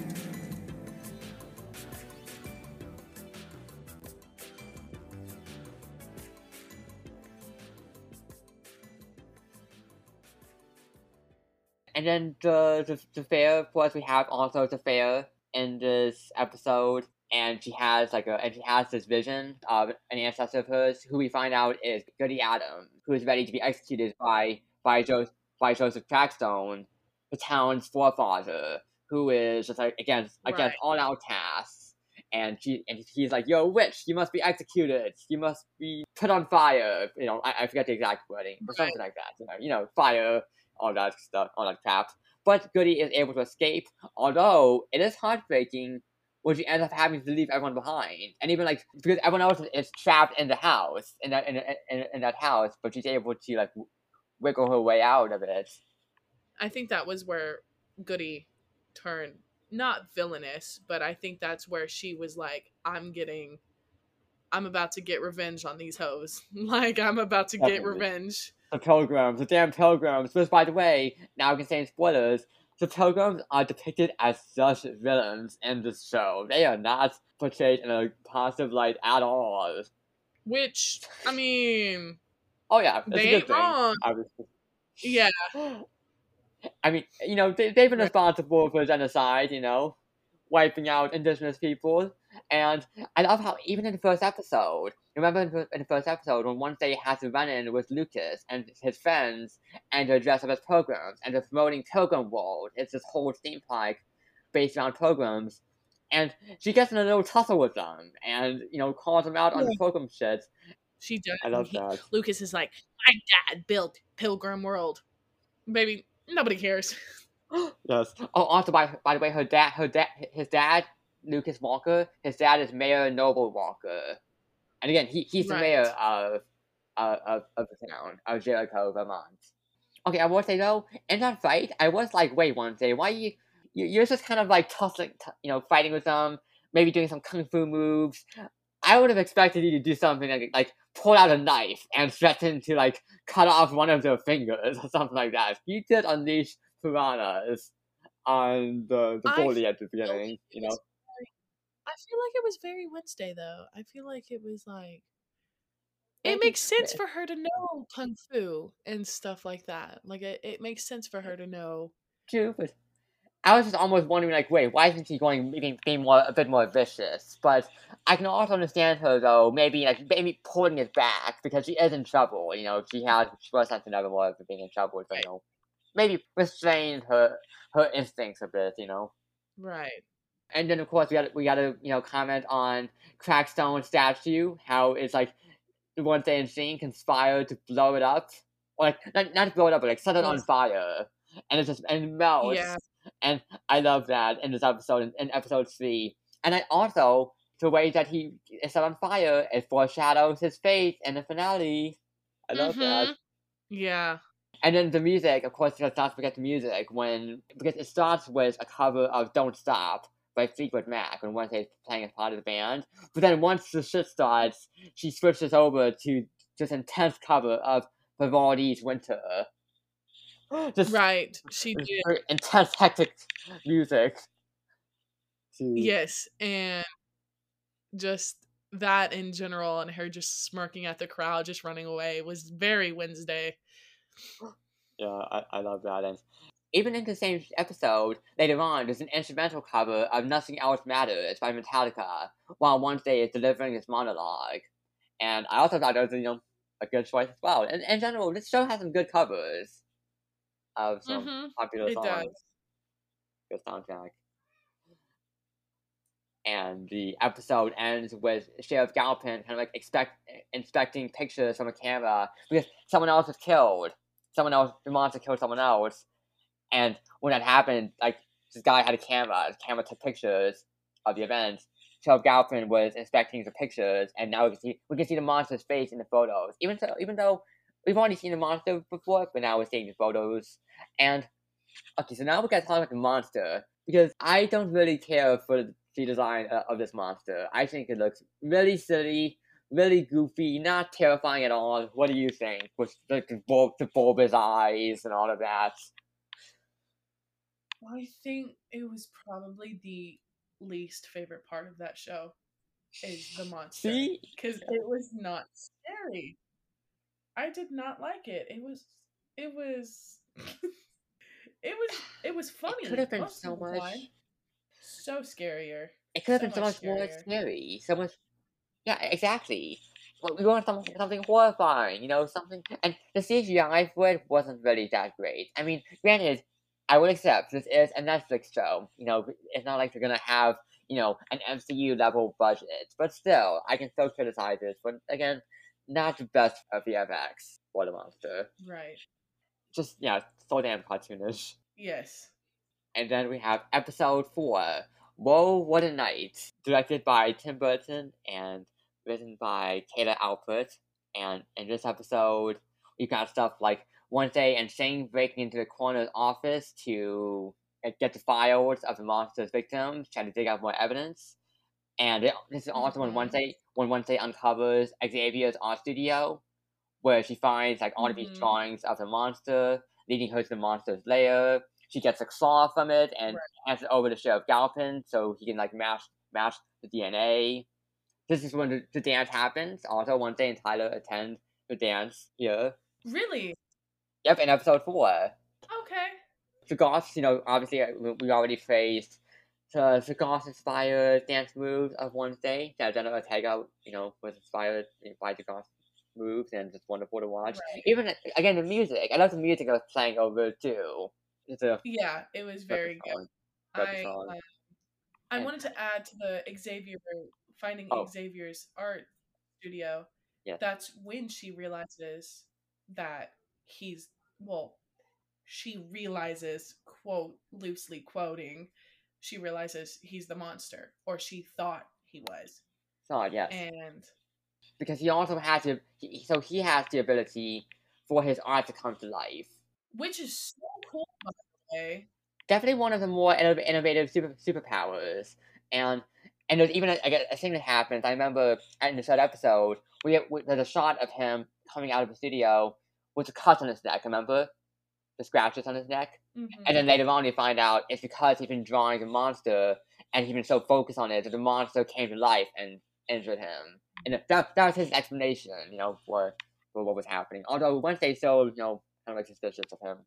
I also enjoyed how the the, the, the dance ends up heading into the Carrie direction, the Carrie influences. Mm. So we find out it's red paint coming down from the water sprinklers because Lucas and his friends were sabotage, set it up, sabotage the dance, and it's red paint. I think that part for Wednesday was really good. Oh yeah, That was another signature Really moment. Sig- Signature moment. Although Wednesday, I like how Wednesday is disappointed, and she's like, "Ugh, they couldn't even go for pig's blood." Yes, for real. She does comment on that, the fact that it's not pig's blood and it's actual just paint. yes. And and this is why Enid gets mad at Lucas because he was part of this whole this whole scheme ruining his dance, and that's when, of course, you know, she and uh and Ajax make up. But Ugh. Gross. and then this episode also has Eugene, who is ends up witnessing this uh this someone like some cloaked person blowing up the monster's cave, and then he ends up getting Right. attacked in the forest. Like it was like le- Right. heavy injuries here, and that's how the episode ends. And and and once once they found him, it was Right. Mar- Marilyn, Marilyn Thornhill, the Botany teacher, played by Christina Ricci, who finds her, and and uh, Right. and Eugene together. So, oof. Once they's also in deeper, you know, deeper trouble, more suspicions towards her, and Eugene is gravely injured. When he gets injured, oh, I was, I thought he was gonna die. me too. I was like, holy crap, you're gonna kill him off? Yes, for real. This soon? Like what? I know. Also, in this episode, I love the moment at the beginning of episode four when when one- Wednesday is in the coroner's office and she has to hide, and the coroner pulls out one of the trays and she's in it, and the coroner mistakes her for being one of the corpses, and he's like, "Oh, And for full vigor." yes, yeah. And she was like abnormally colder than like usual too, wasn't she? Yes, uh, yeah, yeah. He felt her, and, and he's just like, "Oh, this Yeah. is the body." And then after that, Thing was with her, and he was like, "You know, I need a few more minutes. I was just getting comfortable." Right, right. That was Delicious. that was funny. Alright, now I do want to talk now about Wednesday, Tyler, and Xavier because we haven't quite discussed them in spoilery detail yet. But what are your feelings on them? Why do you why do you support Tyler? What's your what, what's your thing for him? I love him so much. Even after I'm so knowing what happens at even after knowing Yes, what happens at the end, spoiler for, for spoilers even for viewers. We're gonna spoil it now. The monster is Tyler. He's Yes. He is, and I just think him because I didn't know it was going to be him, and so they took people to fall in love with him. He is so easy to fall in love with. This man is cute and charming, and he loves alt girls. He loves goth women. Hello, hello. I Wednesday choosing him though. until he listen. I- the actor, the actor is is good looking relatively, but I just don't think that him and Wednesday belong together. I think Wednesday belongs with somebody super like not like her. But Xavier is super wounded. He's a he's a starving artist and he's he's just like he's exactly what people want Wednesday to be with and I think Wednesday should not be with somebody like her. interesting. I don't know. I just feel like there's more, a lot more chemistry between Xavier and Wednesday, and that the, it's more like you know they're riding along the same wavelength, and Xavier can be more understanding of of Wednesday because because he comes from that darker place, and so they can match together more. And then as for Tyler, I don't know. I just Tyler is just not like because okay, so Tyler, I was not appreciating those certain ways that he was acting. Like when he was, I feel like he was kind of like being a nice guy, and kind of like assuming that Wednesday was sending him signals and being like. there's even a scene in episode uh four where he's like, "You keep giving me these signals," and he's very upset about that. And Wednesday replies, "It's not my fault. I can't interpret your emotional Morse code," which is a great quote, you know, in and of itself. But also, like, yeah, like Tyler, stop misinterpreting these signals. You know, it, it's funny how Tyler's here misinterpreting the signals on Wednesday, and then Ajax was spending some time not catching on to Enid's blatant signals. Right. But I feel like but I feel like Xavier did the exact same thing that she yelled at like Tyler for. Like is, Xavier was like "Ah, like you're not in love with me? Like what? Like we've been flirting. You know, and excuse me. It's a very listen, and I'll I'll let you know this is a very this is a this is a, a thruple like well not thruple but this is a t- t- love triangle exactly written like Bella, Edward, and Jacob. Yeah, It is mm, comparable. a very intriguing link to make between the two of them. yeah, Ah, it Bella, Edward, Jacob, one of the most popular love triangles in, in literary fiction. Well, And listen, and mo- and I'll and explain it. So, not comparing their their characters within themselves, but the characters within each other. Did that make sense? That did not make sense. Okay, by themselves, they're not they're not like Edward, Jacob, and and and Bella, but as the a love triangle, yes, their it is dyna- their- exactly their dynamics like- Yes. So this is how I would explain. So Edward and Edward and Ex- eh. Xavier and Jacob are comparable, and uh, you might you might hate me for that, but but Xavier is a pick me boy. I liked. Listen, I love Xavier. I do, but I do think he's a pick me boy. I think he's very like, you didn't pick me.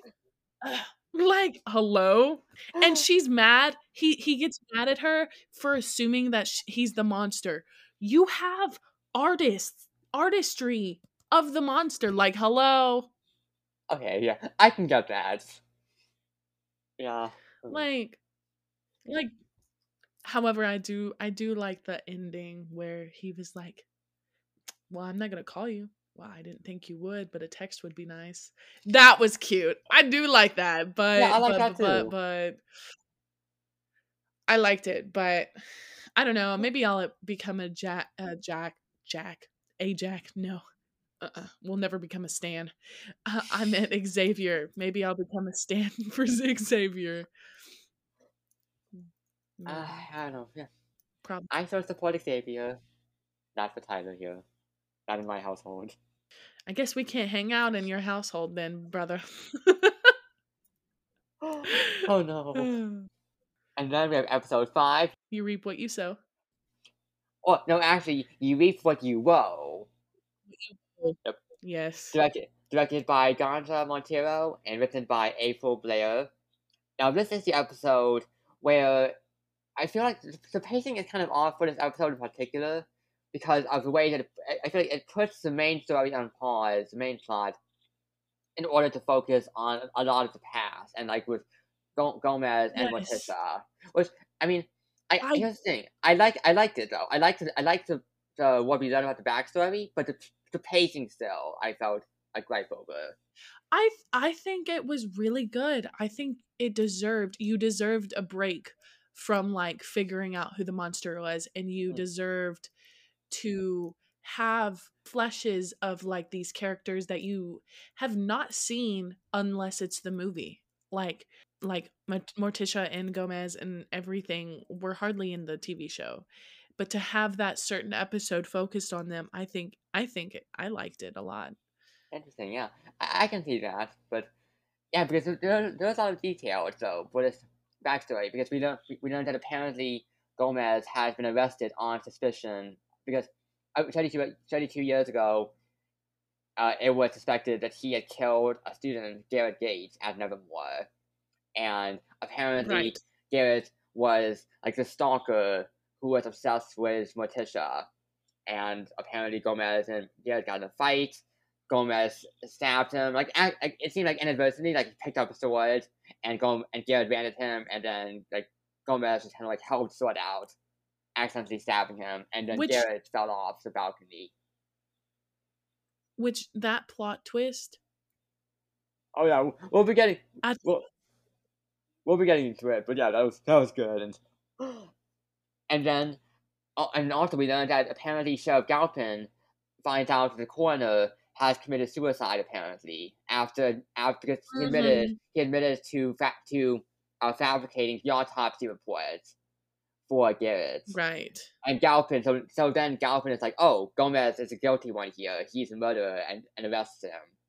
So then Gomez is in prison. Right. He reveals to Wednesday that he was actually covering for Morticia, who actually Mhm. actually killed Gates, Garrett Gates. And that was that was a good twist because then it's like, oh, it, it was Morticia who was like did it, and she picked up the sword. And then when that happened, then Gomez like took the sword away. And I, I love that. I love that dedication in the relationship. Where Gomez was the one who was willing to take the fall for her. It's like, no, I'm gonna I'm gonna take the hit for this. You know. The, the act of love of he loves her harder was so relevant to that scene. Yes. Because he didn't kill her. He didn't kill him, Yeah, but yeah. he did not want her to go away. Mm-hmm. yeah, it's Yeah. it- it's, it's that was really, really good and and it, it, it really fleshes out Morticia and Gomez's relationship that much more. Make it, you know if you I feel like if you weren't if you weren't already on board for them, I feel like you get on more on board for them even you know here you know adds more heart to the dynamic. I did. I did like. I'll. I'll admit. I guess I did like that part. Yeah. And, and al- al- also speaking of corruption, not not just the coroner who was fabricating the report, it uh, was also the mayor, Mayor Noble Walker, who was also involved in some corruption. Remember, because we find out, oh, because there, there's more crap that we find out about Garrett Gates. Because then, Yes. Right, because he was just the p- chief of police. yes, Yes. why he moved out to mayor, and we find out that Right. apparently, so so Wednesday in Morticia, they dig out Gates' grave, Garrett, Garrett's grave, but they find out he had been poisoned before he had been killed, and it was apparently like this this uh to- toxin. It was like I think nightshade, if I recall correctly. I think I think night- nightshade. hmm He'd he- he'd been poisoned with, and we find out that apparently his dad Ansel had sent had sent in Garrett. He was he, he had a scheme where like it's like okay son, go into Nevermore, get rid of these outcasts. You're gonna use the the this nightshade to kill all of them. But then and the- when Garrett had been fighting with Gomez, because again he was stalking Morticia, Gomez had to fight with him. The vial broke. The poison absorbed into Garrett's body. hmm So he was already dead. It's like he was actually going to be already dead. Like even if even if Right. Morticia hadn't stabbed him accidentally, he would have died anyways. Right. Was a nice little twist in the plot. And then Ansel also had confessed the whole murder scheme to the mayor, but Noble Walker did a cover up. He covered up the whole thing. So, so Mhm. some corru- some corruption going on, and just, Right. you know Ansel was just you know hate, hated outcasts. That's why you Which is so relevant to the whitewash. was Not the wa- whitewashing, but t- so relevant to like the pilgrims and like everything because it's like hierarchy, like racism, beats. I yes. corruption, and you know some corruption in the police force. Mhm. Yeah, protecting people who are in power, and and in- Right. in, this case, it's norm. In, in this case, it's it's normies, you know, against the outcasts. Yes. And Sorry. Ooh. that's okay. And fin- finally, finally, Mayor Walker does agree to release Gomez finally after admitting to doing the whole cover up. Mhm. And then Weems, also we found out that Weems, she admitted to covering up Rowan's death because remember she had shapeshifted into Rowan after he had died as a cover up to be like, oh, right. Rowan, right. Rowan's still alive, and then Rowan will just leave the school. Right. Yep. But yeah, she's a shapeshifter. Forgot to mention that. We- Weems is a shapeshifter, which is, is important. That's important in the, in the climax of the show. Yes. And then I love how this episode ends with the fire on the lawn. And even like I love the cinematography too, but because it, it reads fire will, will rain on the lawn outside. And then Mhm. and then we have a shot right on Wednesday's eyeball with the reflection of fire rain on her eyeball. That is like Yeah. such a gorgeous shot. That was very good. Yeah. Sorry, I keep yawning. Okay. Yeah, so that's that's episode five, and now we have episode six, Quid Pro Woe. Yes. I love their title. Yes. Directed by Gandja Monteiro and written by April Blair. In, in this episode, I, I love how Wednesday gets her parents' birthday gift of a surgery kit and frozen scrolls at the beginning of this episode. and she's like, I would have preferred live scrolls. She did say that. Yep. She is very she Wednesday is a quick-witted character and I think that's my favorite part about her Oh. because she she'll say stuff and you'll be like, "Did Yeah. she did this did she just really say that? Did she just really say that?" And in this episode, Wednesday also tries to summon Goody, her ancestor who she's seen a vision of. Right. and she and she ends up having a vision of Goody who instructs her to hey you know here's the Gates mansion, and mhm. she ends up she she ends up finding Mayor Walker there, and she and she follows him back into town, but then he gets run over, and she and I thought he, I thought he Mhm. was dead right here, but he just sent to the hospital. But still, it's like holy crap! And, and the way it happens, like he just gets out of his car, and then damn, like the car just runs him over. It's like holy crap! I was like, I, it's a jump scare. I jolted out of my seat. I think I probably did too. I probably did too. Yeah. And Wednesday is doing some more investigating, even though Williams did lock down the school and was and was banning Wednesday from leaving campus. But no, Wednesday's gonna continue her investigation. She doesn't care for the rules, and she drags Tyler Right. and Enid in, into it as well. Right, right, right. And they and they go to the Gates mansion where they find out that hey, Laurel Gates, Garrett's younger sister, might actually be st- alive. and because she's supposed to be dead, like, because we, we, the history of the family is that apparently the, they've all, they're all deceased. And I right. the, the sister, like the sister, like what, like I think died out of sea or something like that, or drowned. It was something like that. I, I forget the exact hmm supposed death for her, but Supposedly, it was like drowned, drowned, drowned at sea. I think. yeah.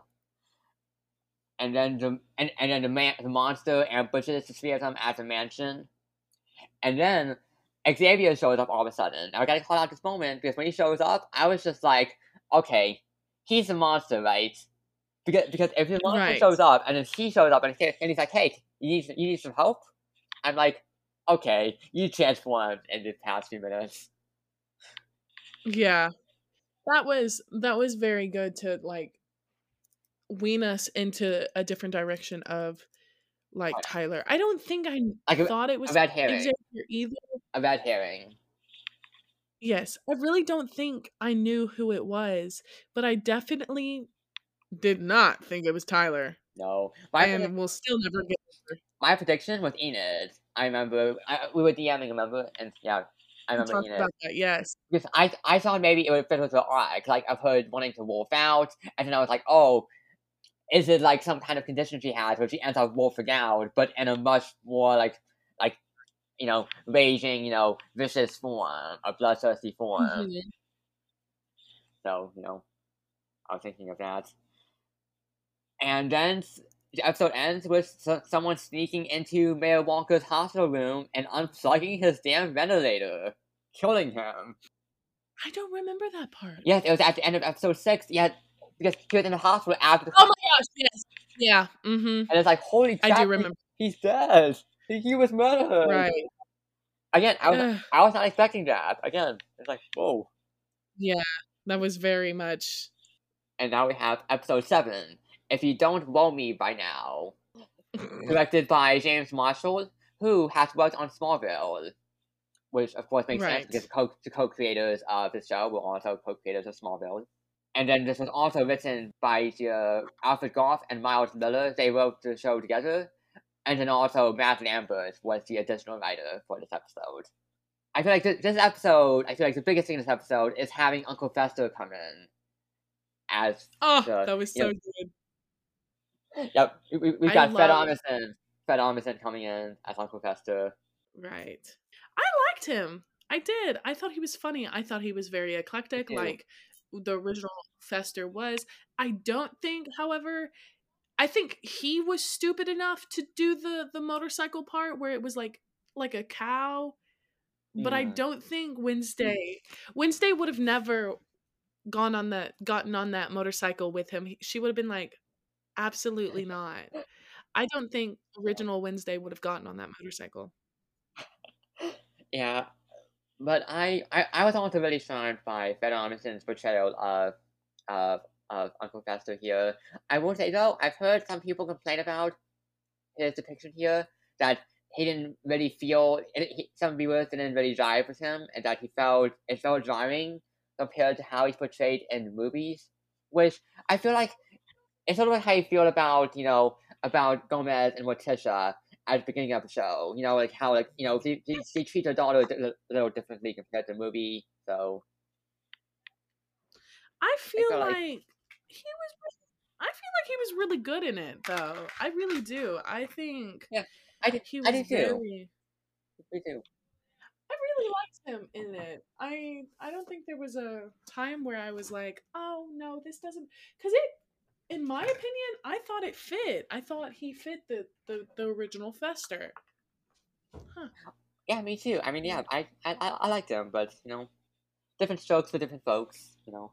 For sure. And it's Fester who comes in to explain that the monster that Wednesday is looking for is called a Hyde, and that and and, Mhm. and they end up like finding this diary from the Nightshade's library, and it reveals that a Hyde has to it, it has to always have a master. Right. So That you know, was when I was like, keep control of it. that was where I was like, oh my god, there's two. There's two people. Yep. There's not just Yep. one. And so now I was like, so is it I- Xavier and and I thought it was the therapist. We did not mention the The therapist. therapist. Um, Yes, okay, so Dr.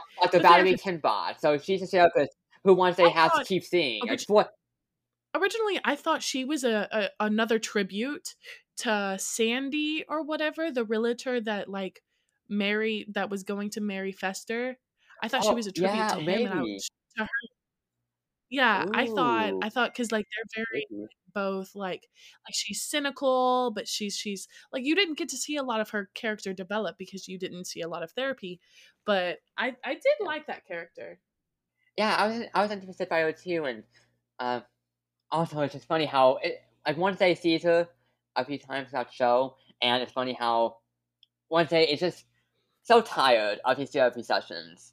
It's just like right. I don't care Oh, for yeah. this, like whatever. me and my It's, you know, homie Wednesday knows what's up.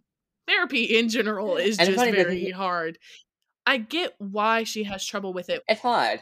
And here's the thing I'm pro therapy, but Wednesday specifically, I can see why she would object to it, you know? I get pro therapy, but um I do get why she's so hard at opening up because she's always Oh, yeah. seen in her mother's like behind her mother's spotlight. Like her mother is the it girl. Like she's in the nightshade. She's she like her husband took took her her murder and made it his. Like she's been in the the the, the fencing team. Like she oh, was the girl in her day. Yeah. So I get why it's hard to talk about. And Wednesday also, she's like, oh, I find it hard to cry. I, I, I never cried because, you know, she had cried back when she lost her pet scorpion Nero. The boys ran it over That with the so bike, That was so sad. And she buried what was left of Nero in the grave, and like, she even had, like, the, the scorpion-themed headstone. And she was like, since that day, I've never cried. So she locks up her heart.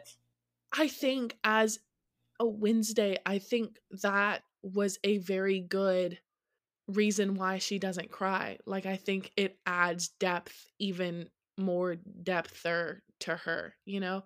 That didn't make sense. I think it adds even more depth to her. Definitely, definitely. Yeah, just heart wrenching. but oh, also, by the way, uh, it was it was Riki Lindhome who played Dr. Kinbott, and I know her because she's in she's in Knives Out and in the 2009 reboot of The Last House on the Left. Those are where I recognize her from. So it's funny to, rec- to see her here as well, popping up in, in these roles. I I think I've seen the last wasn't that that one where didn't she get kidnapped by the like the neighbor? Yeah, so that is like, oh, yeah, that's a heavy movie. The Last House on the Left, very heavy, where they get kidnapped, and uh, you know, there's, there's some very heavy topics, including uh, you know, like rape and stuff like that, and yeah. Hold on, who was in that movie? Because I've seen that movie. So uh, Tony, I know Tony Goldwyn was in it. He played the dad of the the daughter who gets uh, kidnapped. I think I think Monica Potter may have been may have been the mom, and then Riki Lindhome was one of the was one of the villains. Okay, this is not what I'm thinking about. I'm thinking about a different horror movie, but it's it's about Oh. a house end of the street or something. I don't know. I'll figure it out and I'll send it to you. All right. Yeah, I feel like yeah, it's it's hard to get, get the description. I feel like a lot, a lot of houses, a lot, not houses, a lot, a lot of movies can Mhm. fit into this description. But yeah. Oh, by the way, the cast, one of the, the, the people from uh, one of one of the people from Breaking Bad was also one of the one of the villains in the last house on the left. Oh yeah, Aaron Paul. Yep, that's him. Oh, that's funny. I've never seen Breaking Bad. That's a show I do want to get into sometime. I don't think I'll be watching it. I don't think it looks too. Riki Lindhome, yeah, she also Knives Out. She was Knives Out as well, which I appreciated that cameo. Okay. And Which I have not seen yet. very good movie. I must, I have highly recommend it. And and then Fester and Wednesday they're following Xavier, who they see meeting up with Doctor Kinbott in the forest. So that's when they're like, oh, are these two working together? And then they Right. goes on a date with with Tyler, and then she finds that her dorm room is just all messed up. The diary, so, someone took a diary, and Thing has been injured again, like Eugene, gravely injured, like, beca- because Thing was stabbed. Thing was stabbed, like impaled to, thought to the surface. I thought Thing was not. I was gonna be so sad if Thing died. I was gonna be like. I'm not watching this. I'm, I'm not watching it. But but Wednesday and and Fester are able to work together to you know, and, and I love how Fester he uses his electricity to revive. Mhm. And it takes some takes some time and we're led to believe Thing is gone for good, but Wednesday is persistent and she's like, If you die, I'll kill you. And with a bit more electricity Right. from Fester, Thing is resurrected. Ah, but way to worry us, so Right. And then at the end, at the end is where they go on the date, or like she, like Jenna, not Jenna. Did- oh, okay. the date was the date of Tyler before she finds her room It's all messed up, it's all ransacked. And uh, Okay. so we also learn that Laurel Gates, apparently she's not only alive, but she returned under the name Teresa Al Glau. And then Right. one day suspects that that Dr. Kinbott is Laurel. And then, uh, oh, Right. and she left the roses for Eugene. And Wednesday it's like, oh, these roses she left for Eugene. How's that a clue? Like, hello, this is Arthur popping in from future. And I'm just here to say that Kaylee and I spent the next few minutes debating as to what really happened with the roses and why they made Wednesday suspicious. And I didn't like this out during the podcast, unfortunately, but I found out afterwards that the clue they provided is that Wednesday had recognized this same variety of roses from Laurel Gates's childhood bedroom. So this room that she had in the Gates manor. So that's why she was like, oh, is Dr. Kinbott, is she really Laurel? So, yes, the info has been provided now. Alright, now back to the show. And then Valerie threatens to put Wednesday in a juvenile psychiatrist facility. And Wednesday replies, oh please, you and I both know I'd be running that place in a week. Which, right. honestly, it's probably true. Yes, absolutely. And and and then what the thing is, so the suspicion that Dr. Kinbott is Laurel and, and, and that she is the master of the Hyde, they end up being wiped away because well, you know, maybe not now, but soon because like because she ends up getting killed by the Hyde. The Hyde Right. is the Hyde is hiding is hiding and jumps out at her and, and murders her. And then and then police and then the police arrest Xavier because once they Right. once, once they provided the evidence God. Was like, oh no, Right. it, it, it's pinning on pinning it on him. And then Wednesday, like, and you, thank you for correcting me on this because Wednesday meets Ty- Tyler at a coffee shop where he's been working, and kisses him, but that's when she has the vision of him of him being the Hyde, and Killing. it's like What's her face? The therapist. Yes. Sorry, I'm so bad with names. and it's just like, hot damn, when that, uh, and, and I will say, when Xavier was arrested, I was like, okay, wait, maybe it's not him. Because I was like, it is him, but then it's like, wait, if he's I- when- arrested, it's not him. And then when she met him, when, when once they met Tyler at the coffee shop, I was like, holy crap, I think this is leading us to the revelation that Tyler is the Hyde. And then. And that's crazy because I didn't think so. And then when it did, I was Oh. like, it was shocking. I was like, I know. It was shocking. It was shocking. And see, and, and that's why was- that's why I said before. This mystery is really riveting. It's got twists and turns. Yeah, and for a short, ep- like short season, it was so threshed out. I feel like, and it was Yeah, it eight- was done. Eight, eight episodes. Eight, Mm. eight episodes. You know. And now we have episode 8, the final one of season 1, A Murder of Woes. Directed by James Marshall Right. and written by Alfred Gough and Miles Millar. And now this is the episode where Wednesday confronts Tyler out in the woods and explains her reasoning for her theory that he's the Hyde and that he's been under Dr. Kinbott's command. And Wednesday and the other kids, her classmates, end up bringing Tyler to Xavier's art studio for interrogation. And Wednesday Right. just begins torturing him to, to make him confess. And he doesn't and he doesn't break, which He is insane doesn't. to me. Yeah, that which- was intense. Yes. And and the other kids up. Her classmates up for for the ter- for the interrogation, so they actually alert uh, Principal Weems, and once they get arrested, uh, also we, we find out in the interrogation that his dad that his dad had married an outcast, and apparently she wor- she had worried that her abilities had passed down to Tyler. We don't have that bit of info. Right. And oh, also, I don't think we, we mentioned this before, but Sheriff Galpin is Tyler's dad. Right, right, yes. Uh-huh. crucial. And then once they gets arrested and she's brought to the police station, and this is where Tyler finally admits he, he confesses his Hyde side to Wednesday. And this was a chilling scene when he hmm. admitted the truth. When he, because I thought it was like a like a, like a werewolf thing, like maybe like you can't control it, you know, like you know, like Me and Lupin having to deal with being a werewolf. You can't control it; it just happens, and Right, maybe you can't you maybe can't even remember what happens when you're a werewolf. But no, with with Tyler, it's like he is like he's embracing the side of him, his monster side. I was like, oh, he like was crying and then he turned to her and he just started smiling and I was like, I was like, ain't no, ain't no way, ain't no way.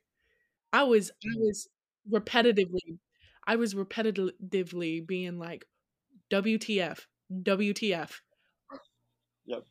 And then one- and then once they and Enid, they end up having to say their goodbyes, which you know it got to my heart. I was like, oh no, you know, saying their goodbyes, you know, because Wednesday is now like she now Wednesday now has to leave the school. You know, he's just been causing too much trouble. Right. And now we have to say their goodbyes. Right. I love and, and I and I love when they hug. You know, they they have a hug. Hmm.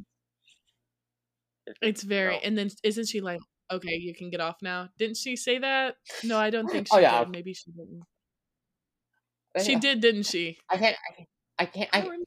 I can't remember honestly. But if she did, I feel like it'd be fitting. But I can't remember honestly. But the Mhm. hug definitely happened, and also I love the, I love the split also between the rooms, like the, dec- the decorations. Enid Enid is so colorful, like neon decorations, and and Wednesday it's all black and white and gray and so drab, and even the window. Like the window's got the colored glass on one Yes. side, and the other side matches one Wednesday's side, and one Wednesday's on her side of the room, you know, writing away on her at her writing her novel with her typewriter. Mm-hmm. Mm-hmm. I, I love I love that room. The set design for that room is just spectacular. Oh, also, this is when uh, Enid mentions Eugene's mom's, and that's when we get like the the queer rep off off screen. E- Eugene is the one who has two moms. Right. I like how Enid apparently wants Shane to keep sending her moisturizing tips. Yeah, that was funny. That was Yes. funny. Yes. And then we find out that Miss Thornhill is actually uh, Laurel Gates all the time. Because, I mean, we, we Right. find out because Wednesday, one day visits Eugene at the hospital, and he describes someone who he saw at the monster's cave. And this figure, With red boots. yep, it matches Miss Thornhill. And it's like, so holy crap, Christina Ricci wasn't just in this for like a cameo. It, she has actually a crucial role in the plot, and I love this because I thought that Christina Ricci. I like me too, because I thought I, I thought that her character was just gonna be like, oh, you know, you're just bringing this in for like you know to have Christina Ricci, that'll have her role. But up to this point, I was like, well, wait, what what role is Miss Thornhill really having in the plot? She just doesn't really seem that important aside from being the, the botany teacher Mhm. and the dorm mom to Enid and Wednesday, what importance does she really have? And then it's like, oh crap, she is one of the villains. She's the master of the Hyde of Tyler. Right. I think that was really thought out. I think that was really intense. And I think it added more to Christina Ricci as just playing, going back and playing in a part she's already played in, you know? Yeah, and how she, and, and and I love how Christina Ricci is able to, you know, flip the villainy switch eventually. Like you know, when when when she fesses up and she's like, okay, yeah, I'm the master. You know, she she owns up to it. She is nefarious, and I appreciate Mm. that. And and and then I and then I love how when once they confront Laurel, because we we, now find out Miss Thornhill is Laurel, Tyler comes there, and at first we're like, oh, it's Tyler. Right. But then Principal Weems is act is actually disguised as Tyler. She shapeshifted. Right. So that, that's so she was able to trick you know trick Laurel into confessing. But oh no, Laurel killed her with the nightshade poison. Right. That was that was a really sad scene, I think. I know. I And again, liked was not was not I- expecting this. I thought Weems would be alive at the end of this. right.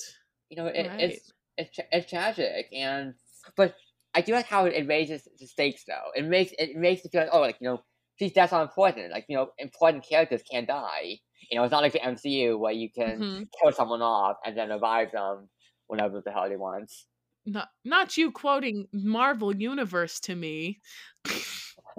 did you did you did you I think I think I don't know. If you can kill important characters and like do it but do it right Yeah. like they did in Wednesday, Give I think you're you have a good show. Right. that's definitely. And now I- Enid and Ajax when they're, making out, and Shane ends up having to interrupt them and uh, alert them to the dire situation. That's pretty amusing. And then uh, they ends up getting she gets knocked out and wakes up in the basement of the Gates mansion, and we find out Right.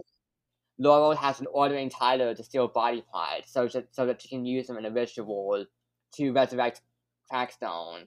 At which point, she Right. can eliminate all outcasts. And the Gates family, Laurel, Ansel, Garrett, they're all descendants of Crackstone, and they wanted revenge on outcasts because Goody Addams had taken back the land that Crackstone had stolen from them. And of course, like, you know, Right. the colonialism, you know, the colonialism crap. I'm loving it. I'm assuming, like, you know, you probably love it too. Just like, you know, Mhm. it's like, it was really it was it was i don't know it was really good it was just like i'm i'm surprised a lot of like people not conservative conservatives but i feel like a lot i feel like a lot of pe- conservatives would have like been like oh why is that like on there like you're painting like people in a bad light blah blah blah blah blah yeah. So white people specifically, you know, taking taking back land from white people who they that they that they stole. They stole it first, and now it's just the original people who lived here regaining it. Right. I do like how they did that a lot. I'm surprised they didn't get get a lot of like flashback from like right winged people that are like trying to be like, oh, like Right. that's not that's not what happened. Blah blah blah blah blah. You know, like a lot of like flashback from that part.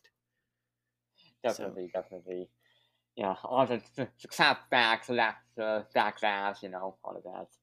Right. And then the, we get to stuff about Ansel wanting to murder the outcast, and then and then Goody Addams apparently had placed a blood curse on Crackstone's tomb, and that curse can only be broken by living descendants of Goody's on the night of a blood moon, Right. which is why Right. Laurel right. intends to use Wednesday as a descendant, uses her blood, and resurrects Crackstone, so oh, oh boy, he is back to life. And I also do want to say, I wonder if Goody did this, this blood curse, maybe because she realized maybe like a descendant of hers would be the only would be the one who'd have to enter the tomb and take on the duty it? of To start. yes of, Right. of stabbing Crackstone in his heart in order to officially kill him. Mhm. And then Crackstone stabs Wednesday in the gut when he comes back to life. Right. But she is able to be healed though by Goody because uh, apparently her necklace, the necklace of hers, is not on- it not only allows her to have psychic visions, which she's been having throughout the show, but also is a conduit for spirits. but once she uses this power, Right. has once has Goody healed her, once they will never be able to see Goody again. But you know, she she Right. kills out, she takes her sacrifice, and one and Goody heals her. So you know she's back and working with her. And then Ajax and Enid, they're getting the other kids and from from the Nightshade to join them and evacuate Nevermore. Enid wolfs out, and then Tyler transforms into a, into a Hyde, and Enid and Tyler fight, Mhm. and Enid is able to defeat Tyler. You know, win win Right, for her. which is really cool, by the way. Yes. And this is also when Sheriff Galpin sees them, and he finally realizes that his son is the Hyde, which is, oh, that's tough. Yeah, it is. Yeah. Yeah, I, I'm sure it is for him because he's already dealt with his, you know, his wife. So and then we get up to, to the boss fight between uh, Wednesday and Crackstone, who and and Crackstone now he's gonna Which he's I'm gonna not a big, I'm not a fi- big fan of boss fights, in my opinion.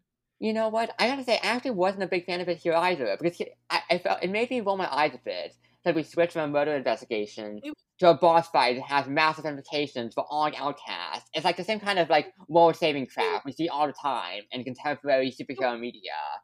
You also knew who was gonna win, you know, like you knew Wednesday was gonna like survive. Like Yeah. you, It bugs me, but it, I mean, it's not the hugest flaw. I mean, also because the, the story in general has been so well executed, so I am like, you know, whatever, I'll accept it here. Uh, I did like when Laurel right? When Laurel uh, kind, kind of like because Crackstone kind of like uh, is, it gets all pissed off at her, and then Laurel is like, "Never meet your heroes." Right, right. Yeah. That was that was funny. And once they and Bianca actually gets involved too in the fight because Bianca stabs Crackstone in the back, but not quite in the heart. So, but but, b- b- but she just helped nonetheless. So because just like Right. fighting him and on Wednesday because Wednesday was like al- almost gonna be killed by him. Like she was pinned by him, but Mhm. then Bianca distracted him. Wednesday then got the chance to stab him right in the heart with that with that sword and kill him. And then just like the statue that got that melted apart, he just went combusted, caught on fire, and he just was finished. Right. Yay! Celebration. Celebration.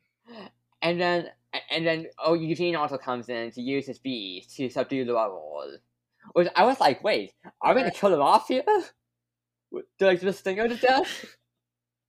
But I don't think we we don't. I because we just see one say like her in the face, and then we never see her again after this. Right. But I'm assuming she was just sent off like you know to prison probably. We never see her get killed off. So Right. Yeah. although I will say I'm not sure how I feel about Eugene uh, calling her a bitch. I feel like that wasn't really necessary. I don't know personally for me. Fair enough.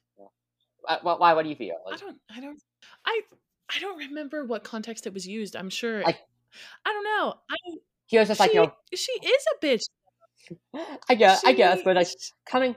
I feel like Wednesday. I feel like Wednesday should have been the one- to say, it, or Bianca, not Eugene. You know, I feel like I feel like because I feel like Eugene is almost like too, like, like too soft for that. Like Eugene is too like he's Well, too soft for that. maybe that's why maybe that's why it was like, oh, oh my goodness, you know? It was like he Oh, did like- it and not them. Like he's having a fierce moment. You know. Right. Maybe okay. I can I can see that. I'm still not entirely comfortable with this, but I can see that. I get it. And now we have goodbyes, goodbyes. You know, even even like in William's office, I like how they have like the goodbyes in her office. You know, like hey, you know, this is you know, we're, we're saying our our salutations to her, and she was a. I, she she Mhm. gave off she gave off like McGonagall energy, Right. and then Xavier gives Wednesday a phone, and that's when we have the moment you called out earlier about the texting.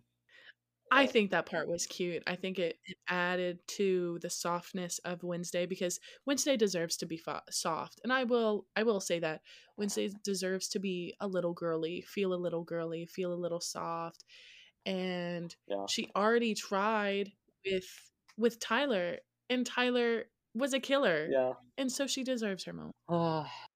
and then while Wednesday is being driven away from Nevermore, she gets a couple of photos sent to her phone She's that show her with Tyler and Xavier separately, as well as an animated GIF that shows a knife stabbing her in the head. And she's intrigued by the possibility of a stalker. I think But- it's Ajax. So you just want him to be a that's what I villain so badly. he's terrible. I hate him. And then, oh, also, uh, Lush. I forgot to con- I forgot to mention Lush earlier. Lush doesn't really pop out that much in the show, but I love the actor they got to play him. I felt like he was perfect in in the show. Lush, he's one you know driving the limo, you know the limousine. Kind of looks like Frankenstein. oh yes, yeah, uh, right. Lush. Yeah, He Yeah. I like that. I did Yeah. like that. Again, not again, kind of kind of like Pugsley, not really popping up much in the show, but when they do pop up, you enjoy them. Right. And then as Wednesday is driving off, an armored car passes by, and then and that armored car is containing Tyler, and he's all trapped in his he's he's locked up, strapped in his chair with the guards, and He's he ends up like kind of like he hides out a bit, with, with- even like with the eyes, and Right. you know, so it's it, it hints at you know what will come later on, you know, if the show gets a second season, which I think it will. I mean, I mean, even like writers' Mhm. room is scheduled. The writers' room is scheduled to get back together apparently to write season 2 and we'll Mhm. be getting official news at the beginning of, at the beginning of the year of 2023 about greenlighting season two. But now season one. It's a whole a whole lot Right. from monster murder mystery, and now we've got you know we've got Wednesday we've got Xavier, Bianca, Tyler, you know the stalker now apparently coming into the mix, and Lau- Mhm. Laurel is still alive. So I feel like, I feel like in season two, I feel like Laurel and Tyler will definitely come back. Maybe they'll like team up again. You know, try pull more crap. You know, Laurel can think so, manipulate Tyler some more. And I still feel I do feel bad for Tyler because I feel like Tyler they make it clear that he was manipulated. Like Laurel was manip- Right. was manipulating him into like into feeding into his Hyde self. I feel like if he mm-hmm. hadn't been manipulated by her, I feel like he could have gone, gone down a different path and not being so bloodthirsty. Absolutely. Well, what do you think? Any any more thoughts to offer on Wednesday? I think that was all of my thoughts. Oh, also, I do want to say I, I didn't realize this until I looked up articles, but apparently an article said that the flashbacks to Goody apparently suggest that maybe she had found his Nevermore and the Nightshades because she made her Oh, I did see that too. Yeah. Okay, yeah, to make sure he's gone forever. Also, the sword that's used to kill Crackstone, uh, appa- apparently it says here that uh, Goody possibly could have used the sword to kill Crackstone originally, A- and also the same sword Morticia uses to kill Garrett. Okay. I dig that. it says here like it, because she used it to kill Garrett, it suggests the blade itself could be infused with blood magic that allows the Addamses to mm. defeat Crackstone's bloodline. Who knows? Who knows? That's one to and I show that again. Enjoy very much. I I'm, I'm going to try to squeeze it in, squeeze it into my top ten of the year. It's just, it's just tough because there's so many Okay, other like, there's so many other amazing amazing TV shows I've seen this year, like Severance and Spy Family and 2521 and just the Sandman. Some great shows, but I'm going to squeeze one thing on there. Okay. wow, if we don't have any more songs to offer on the show, No, I have. I think that's that was. I think that those were all of my thoughts. I don't. I don't think I have any more. Well, then, we can move on to Good Word. Now, this is a segment where each of us get to recommend something a book, a movie, a TV show, a podcast, music, whatever we want. So, Katie, what is your Good Word? I think anything goes by Emma Chamberlain. I've been listening to that podcast a lot lately, and I think that is one of my favorite podcasts. You know, I've actually I, I I've listened to quite a bit of that podcast, and I enjoy it too. You know, just like a kind of like kind of podcast where you listen to someone talk, and, you know, give the you know opinions and stuff, kind of in a in a casual Yeah. format. All right, your good word is anything goes with Emma Chamberlain. Right.